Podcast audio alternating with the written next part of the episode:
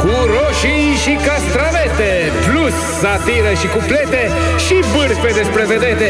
A sosit băieți și fete, tocănița de gazete. Tocănița de gazete.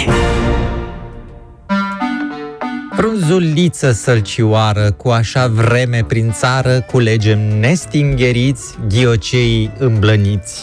Pam, pam! România Liberă ne anunță că hărțile României din Google Maps vor fi actualizate în acest an, peste 100 de localități, precum și șoselele dintre ele. Yes, it's true, ne-am gândit să venim în sprijinul șoferilor, drivers, care s-au plâns că navigația mașinilor nu mai recunoaște locurile. Unde erau șosele cu păduri, acum sunt doar poieni sau dealuri care alunecă. Unde erau străzi, acum sunt doar cratere. Și unde erau case, acum sunt blocuri. My God, navigație printr-o Republic bananieră. Aceste cuvinte ne doare.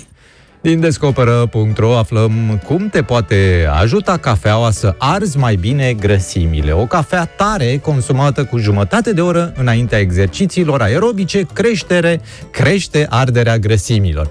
Vezi, Budescule, dacă luai o cafea înainte de meciuri, poate prindeai și tu naționala.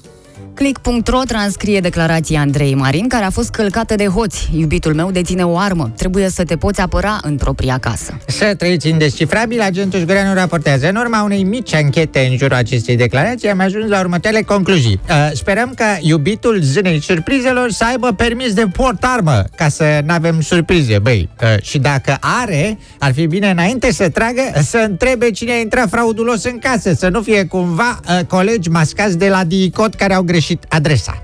Convac într-o jumătate de oră pe toți ofițerii disponibili la mine. Evenimentul zilei se întreabă când va adopta România moneda euro, pandemia a afectat procesul de trecere. Păi stai că românii nu mai au mult și termină lei și atunci putem adopta orice monedă vrem, chiar și din Africa.